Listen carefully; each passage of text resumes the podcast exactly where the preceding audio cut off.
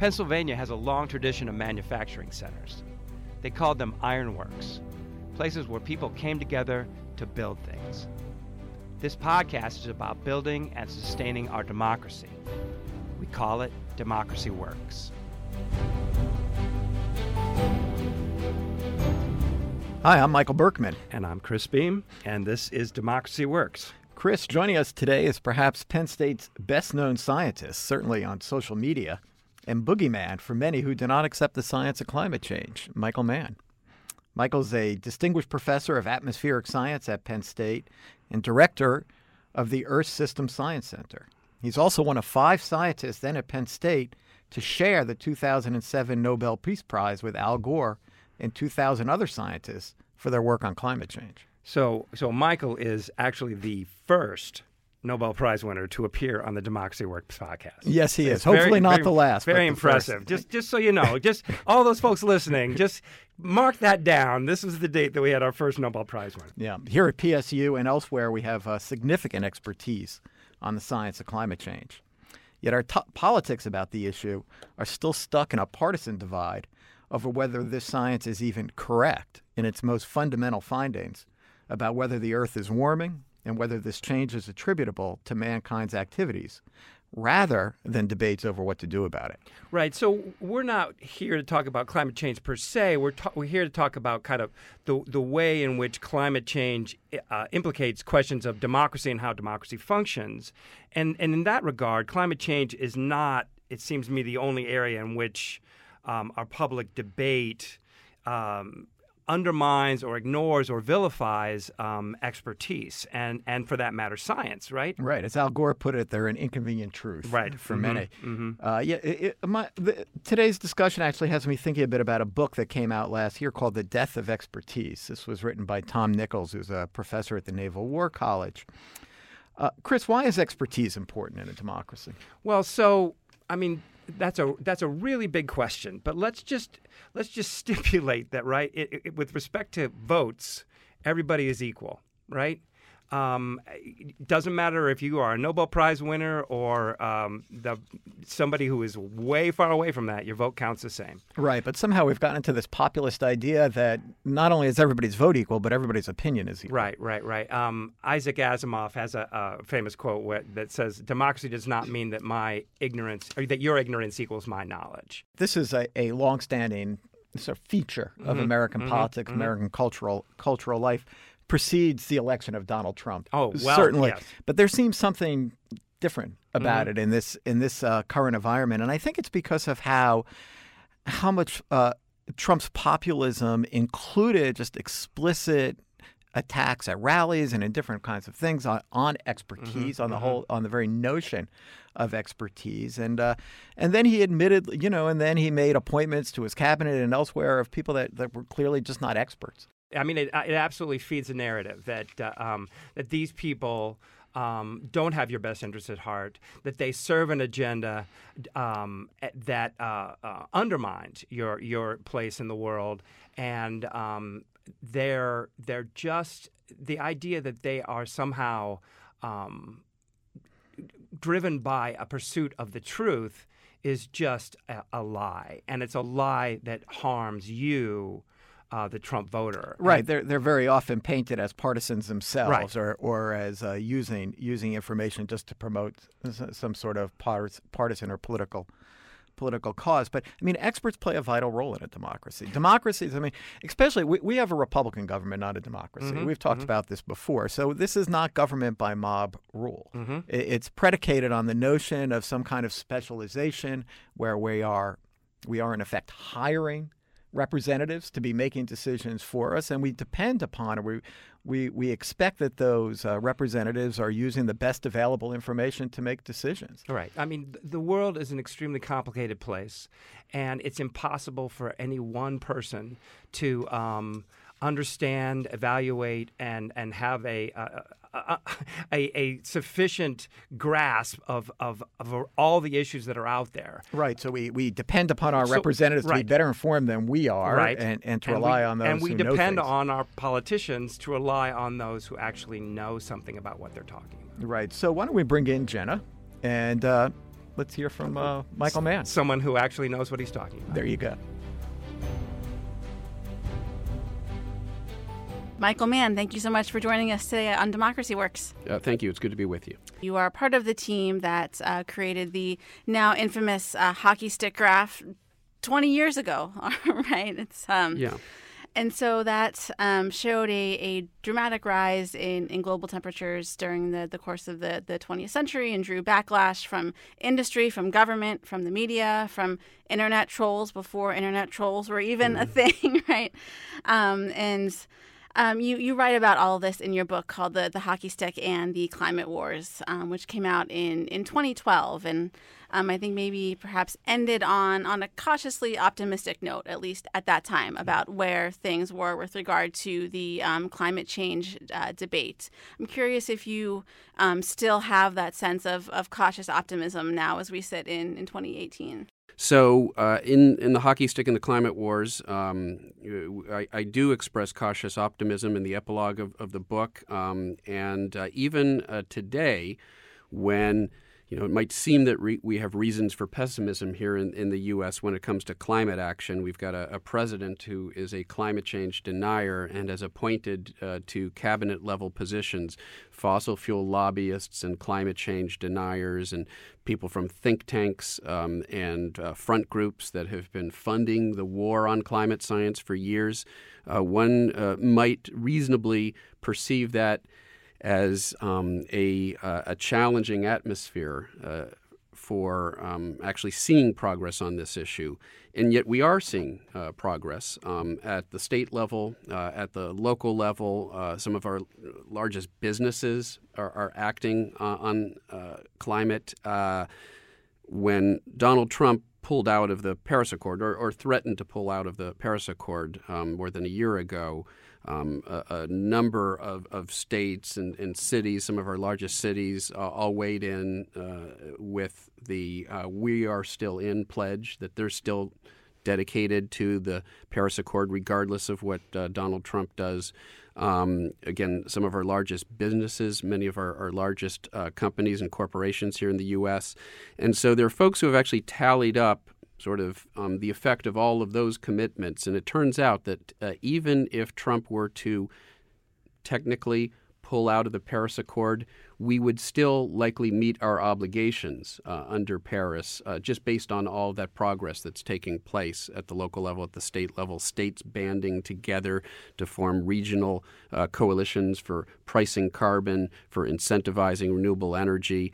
Um, so, again, uh, that's a reason for cautious optimism. Now, just meeting the Paris uh, obligations isn't enough to keep warming below truly dangerous levels. Um, to do that, we will need to uh, improve significantly. We'll need to ratchet up the commitments uh, that uh, the various countries of the world made um, in the Paris uh, Agreement. Uh, you know, a few years down the road, when we have the next major conference of the parties, um, we'll need to ratchet up those commitments. But we can at least now see a path forward. We are now starting to see that curve bend downward uh, toward where we stabilize and then ultimately uh, bring down our carbon emissions as we transition. You, you touched on two things that we've we've talked about on this this podcast previously. One, um, uh, most recently, the role of, of corporations in, in a democracy and companies kind of stepping up to the plate in, in in a time when government seems to be so gridlocked that you know companies are kind of maybe stepping up to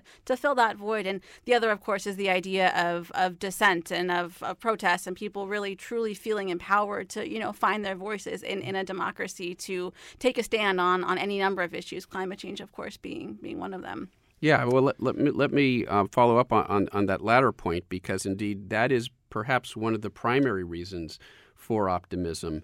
Um, the fact that um, in, again, in, in this, uh, you know, in, in, in, in the age of Trump, when so many of our institutions seem under attack by, you know, our executive branch by our president. Um, when, uh, as we heard earlier in the discussion, there is this war on on fact uh, fact based discourse. So, in that what might seem again an oppressive atmosphere for for uh, change and for action, we have seen this sort of reawakening. Of course, there were all these marches, the Washington, D.C. Science March uh, uh, more than a year ago.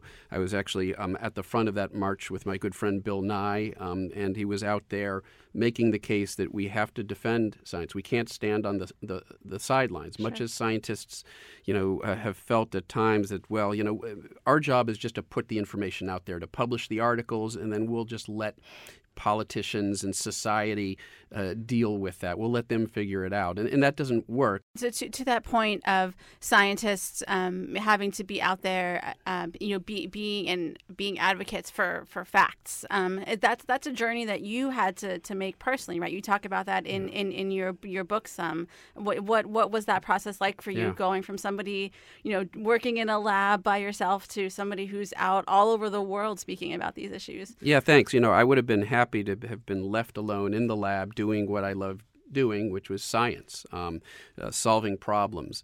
Um, and when uh, I double majored in applied math and physics at UC Berkeley and went on to study theoretical physics at Yale and ultimately ended up in the field of climate science, um, the last thing on my agenda, the last thing on my mind was um, the idea that I would find myself at the very center of one of the most fractious societal debates we've ever had the debate over human caused climate change.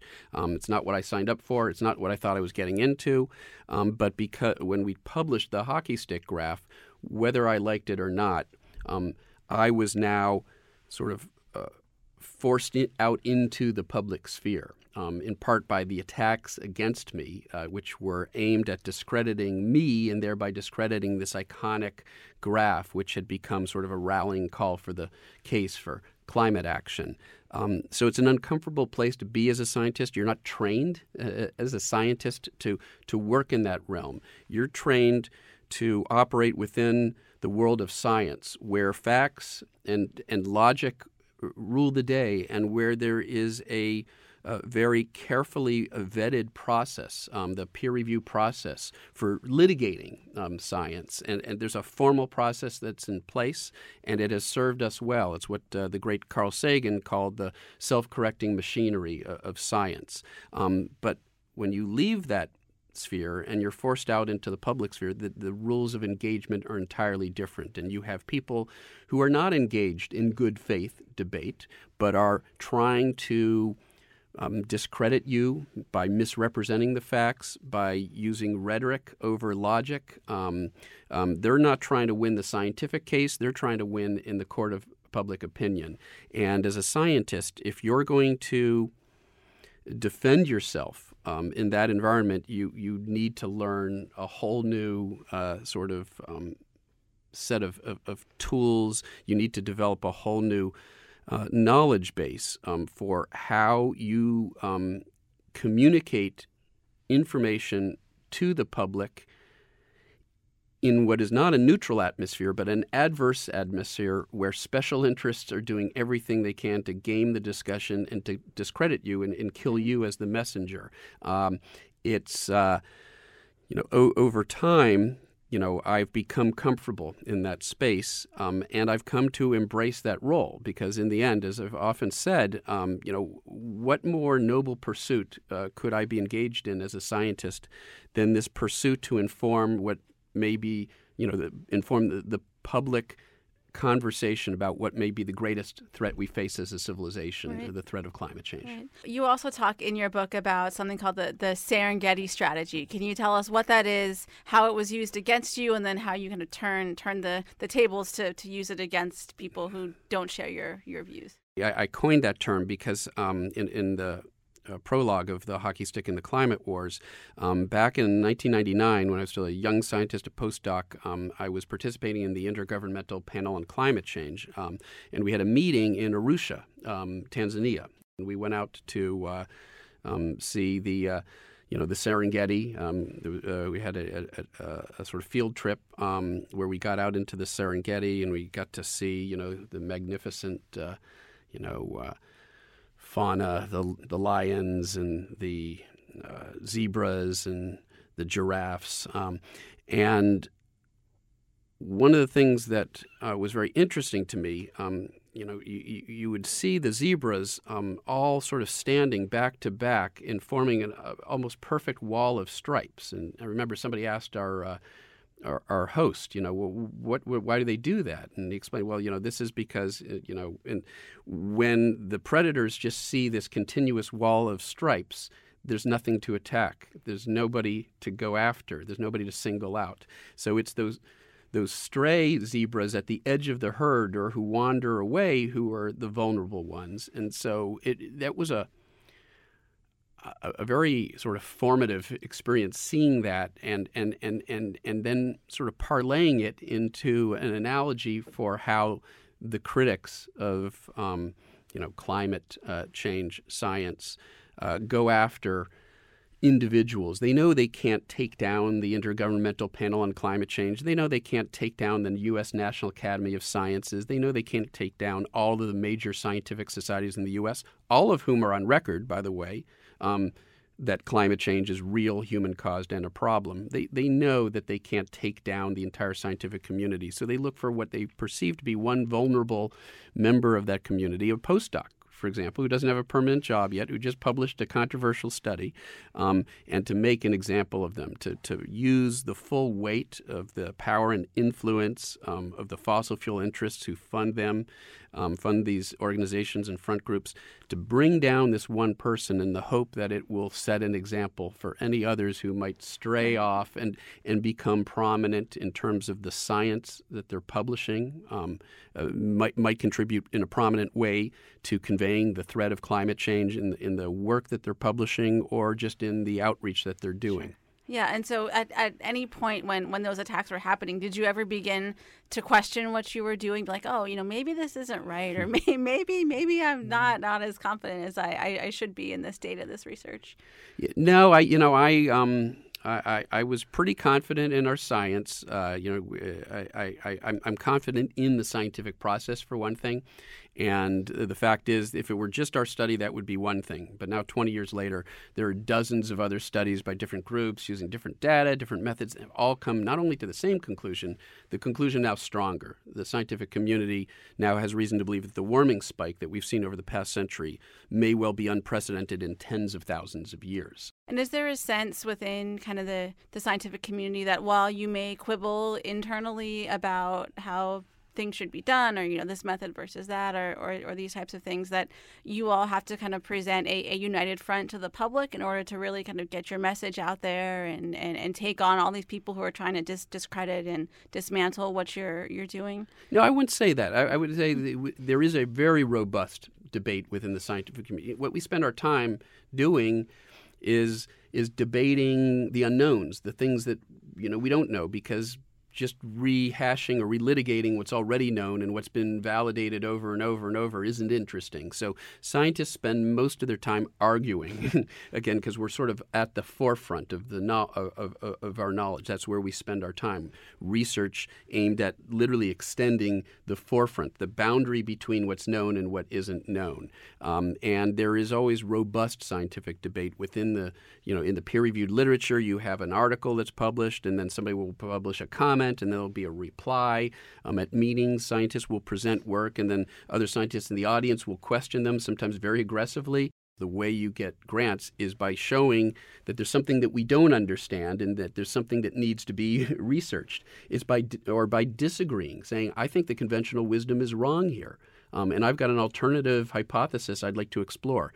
That sort of science gets funded science that says, okay, I'm just going to rehash what's already known. You think the National Science Foundation wants to fund that? You think uh, NASA wants to fund that? Of course not.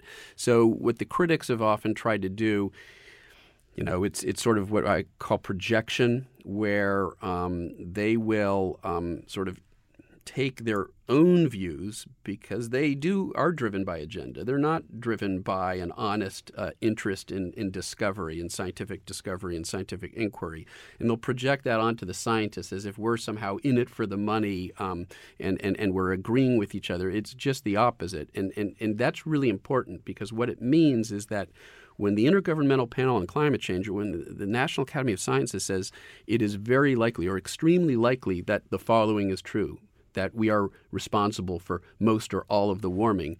When those institutions say that, that is the lowest common denominator. That conclusion is the conclusion that they've been able to get a diverse group of scientists with different views to agree upon.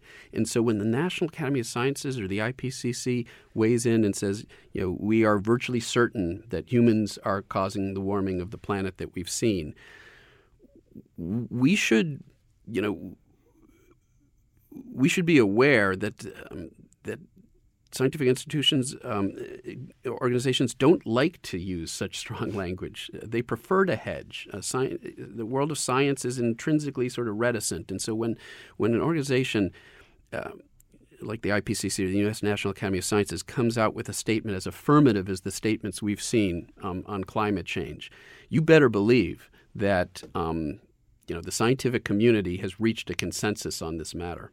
Right. Do you have thoughts on what um, Chris and Michael were talking about in their, their introduction, kind of how to square this notion that in, in a democracy, um, everyone's vote is equal, but but everyone's opinion is not, and, and the mm-hmm. role that, that experts should play in all of this? Yeah, absolutely. There is this uh, attack on on uh, expertise, on fact based discourse um, underway today. Um, you know, alternative uh, facts, of course, the notion of alternative facts and fake news which are widespread in our public discourse today. Well, in the world of climate science and climate change denial, um, we were dealing with those problems years ago. We sort of saw it coming. And in fact, some of the uh, strategies that we've seen deployed um, by uh, the, the forces of climate change denial, the, the forces uh, seeking to corrupt our democracy um, and to uh, you know, and to advance, uh, you know, a, a corporate agenda. Um, all of the tools, all of the approaches that they we are seeing deployed today, we saw years ago. Um, let's take the issue of stolen emails.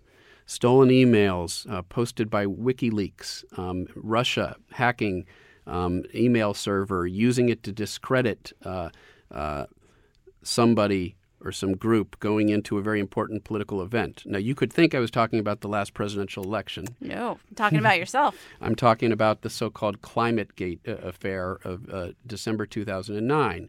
Um, same actors, same modus operandi. What has happened, in my view, is this, um, this, this, cancer that we saw um, afflict uh, the discourse over human caused climate change has now metastasized to in, infect our entire body politic. Uh, and there's some disturbing parallels here as well. Um, there was some discussion of pre- Brexit earlier. Brexit, um, Russiagate, ClimateGate, uh, what they all had in common was actually an interest um, on the part of Russia um, working together with uh, multinational fossil fuel uh, corporations like ExxonMobil. Um, so ClimateGate, you know, is fairly straightforward. Um, the the the um, goal was to sabotage the upcoming Copenhagen summit, um, which was the sort of first major opportunity in years for a concerted global action on climate change. And Russia has a stake in developing um, their uh, fossil fuel reserves. And uh, now we sort of understand that their involvement was probably more important than we had realized on the time. And the agenda was pretty clear to sort of sabotage this um, climate summit. Um, to prevent uh, action being taken to curtail the, the burning and exploitation of fossil fuels going back to the the uh, cancer metaphor that you you started with with a couple of minutes ago, um, what's what is the the treatment for for some of these these problems we're facing now? Is there anything that some of these larger debates can learn from the you know climate gate and all of the the struggles you and your colleagues have gone through over the past twenty years? Yeah, I would say you know ultimately the only real solution is democracy and the democratic process and people getting out and voting. Because as long as we have low turnout and as long as we allow uh, special interest to, um, to, to, to, prevail in these elections by spending massive uh, amounts of dark money to get their favored candidates um, elected. As long as we allow that to happen, um, we know where that leads us. That leads us down sort of the path that we're on right now, with a climate change denying president um, advancing a fossil fuel agenda, appointing to uh, head up his EPA Scott Pruitt, who um, is essentially an agent for the Koch brothers, who is literally in the process of dismantling a half century of environmental protections over the course of one year. Um, and the only cure for that um, is getting out and voting. Um, and there is, you know, a major opportunity in this next midterm election if people turn out. There's the potential for sending a strong message that we want to go in a different direction and for actually changing the leadership in one or both houses of Congress um, so that there will actually be a check on what the administration is doing and there will be an opportunity to actually move forward. Again, the reason for cautious optimism is even in the impressive, uh, oppressive environment we're in right now, where that isn't the case, we're seeing so much progress um, at the local level, at the state level, even by uh, many companies, that if we can, if we can then sort of return our Congress um, to sort of, uh, you know, return Congress to, um, you know, to a state where it's um, it, it can actually become part of the solution rather than part of the problem, then we can really hit the ground running. Can you share an example of, of a time when you saw someone's point of view change as a, as a result of talking with you or one of your colleagues or you know one of one of the deniers kind of come around? Yeah, there there've been some great examples. There was somebody who used to work for the Competitive Enterprise Institute, which is a Koch brothers front group um, that uh, uh, basically exists to discredit um, any science that threatens uh, vested interests like the fossil fuel industry. Um, and um, and he uh, sort of went uh, experienced this catharsis and, and, realized that he had been, you know, fighting on the side of evil. He's still a Republican, um, but he's trying to make the case that hey, let's be on the right side of the science. Let's engage in the worthy debate over what we do about this problem, but let's not let, us not be stuck in this unworthy debate about whether the problem uh, exists. Um, I have uh, had um, individuals who were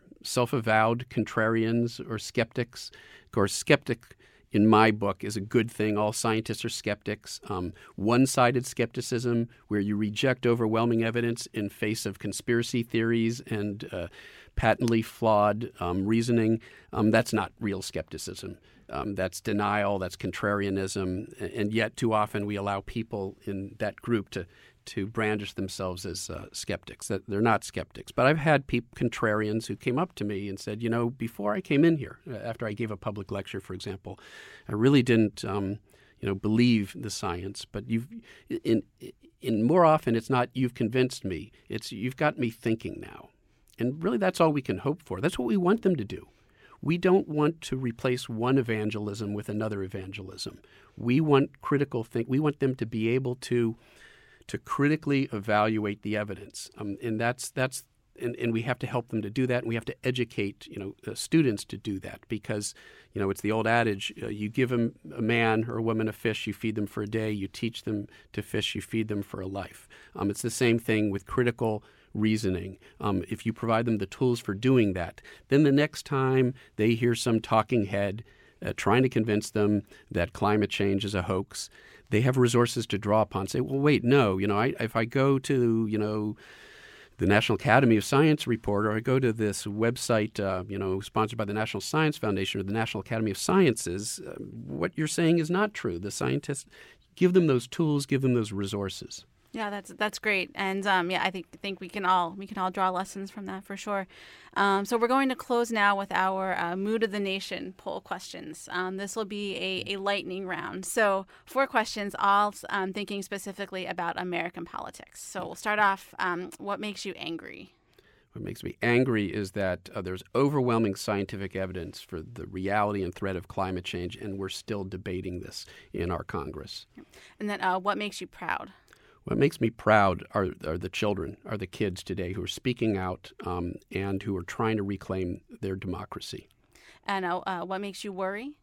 What makes me worry is that we will act on this problem, but it won't be soon enough, and we will consign uh, millions of people to suffering that was unnecessary. And then finally, what gives you hope? What gives me hope once again are the youth of this country. And I'll tell you, uh, isn't many you know kids are not in a position to directly impact policy, but they are in a position to directly impact the adults in their life. And there is such a huge opportunity for us to learn from our children and, and empathically um, and and and and that's really why it is so important to engage our children. This is a problem that they are likely to inherit the worst sort of uh, the worst aspects of if, if, if we don't act now. Yeah, for sure. Well, we will leave it there. Um, Dr. Mann, thank you so much for, for joining us today on Democracy Works. Uh, thank you. It was a pleasure. Okay, so we're back. Um, I don't know whether we should be angry or depressed or both, or where do you come down, Michael?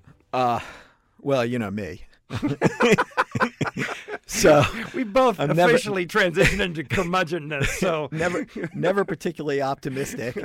Uh, so I, uh, you know, I do, I do appreciate some of Michael's optimism on where this particular debate is going. I think he's right that certainly in the corporate world, we've seen for quite a while now, we've seen uh, quite a bit of progress on work on climate change. Certainly at the state and local level, we're seeing it. Certainly in other places around the world, even within the federal government, you know, the Defense Department has Right. made it very clear Oh, that yeah. they see climate change as one of the most Yep.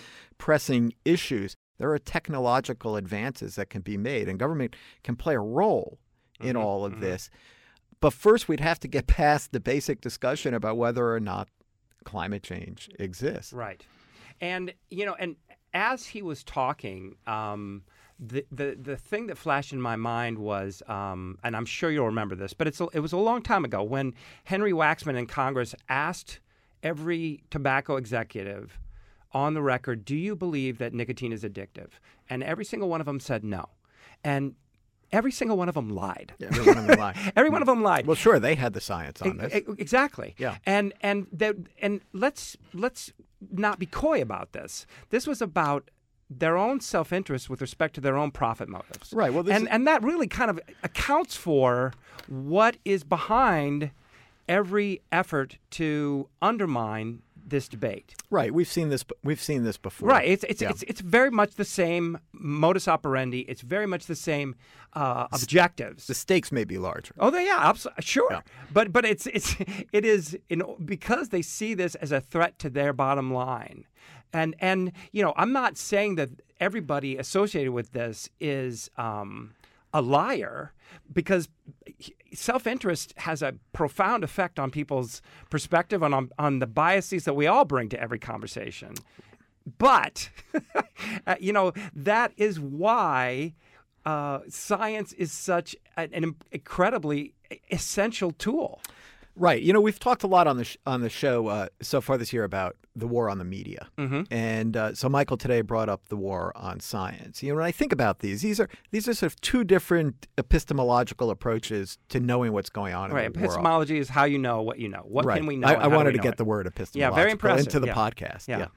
And so they're both they're both two different ways of knowing, of understanding what it is that's happening it's, out there, that what what the material world is is all about, and both have their flaws. Of You know, course, it's I mean, human enterprises, right? right? And journalism is the first cut, Mm-hmm. uh, and journalists make mistakes, and interpretations are going to change as more facts become known.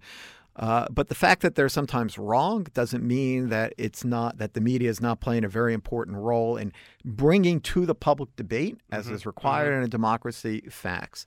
Of course, science is a, another method, a more established method for understanding what's going on in the world. And but as Michael, I think, really well pointed out, it's probabilistic. Mm-hmm. But Yeah, but yeah, so yeah. we have two different ways that are very important in a democracy to understanding what's going on, to bringing facts into the public debate.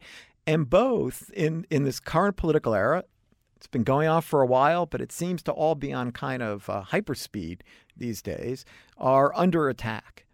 And, and this war on the media, the war on science, these are wars on understanding. Right. On and on the idea, the concept. it's Right. The concept of expertise, the concept of, of, of fact. How do we have what um, I thought? You know, his um, uh, Michael Mann's uh, uh, phrase, "a worthy debate" versus an unworthy debate. It's not that we don't. I mean, because politics is another mechanism by which we seek to find the truth Well, through to find honest solutions debate. Right, exactly. yes. To, Yeah. to, to, to argue and, and to, um, to through this argument and through this debate and the expression of different views, come to a better um, understanding of what the reality is. But all uh, politics too requires at some level um, what you know Mann referred to again and again as a good faith argument. And if you if you and I understand it's politics. I understand that there's there's minimal. There's you know you can only expect so much here.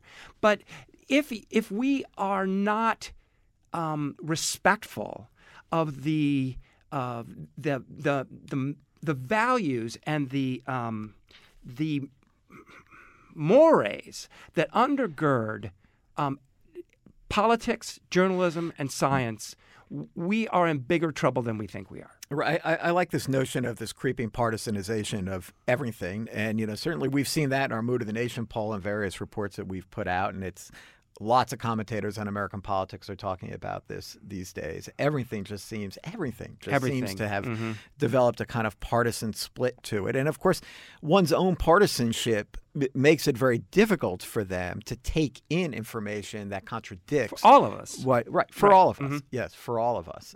Right, and and that is just human nature. But I, I but I, what I'm hearing from Michael Mann is just all that makes it all the more essential that we um, work to maintain and to build up, re reinvigorate these mores that uh, are essential for us to to um, to try to overcome these biases that all of us have. Yeah, well, that sounds like some of the hard work of democracy. and Chris. and and that's what Michael Mann is is uh, uh, reflects in his own personhood. Just someone who who is living up to the standards of science, yeah. and our democracy is better for it. This has been Democracy Works, a production of the McCourtney Institute for Democracy at Penn State. I'm Chris Beem. I'm Michael Berkman. Thank you for listening.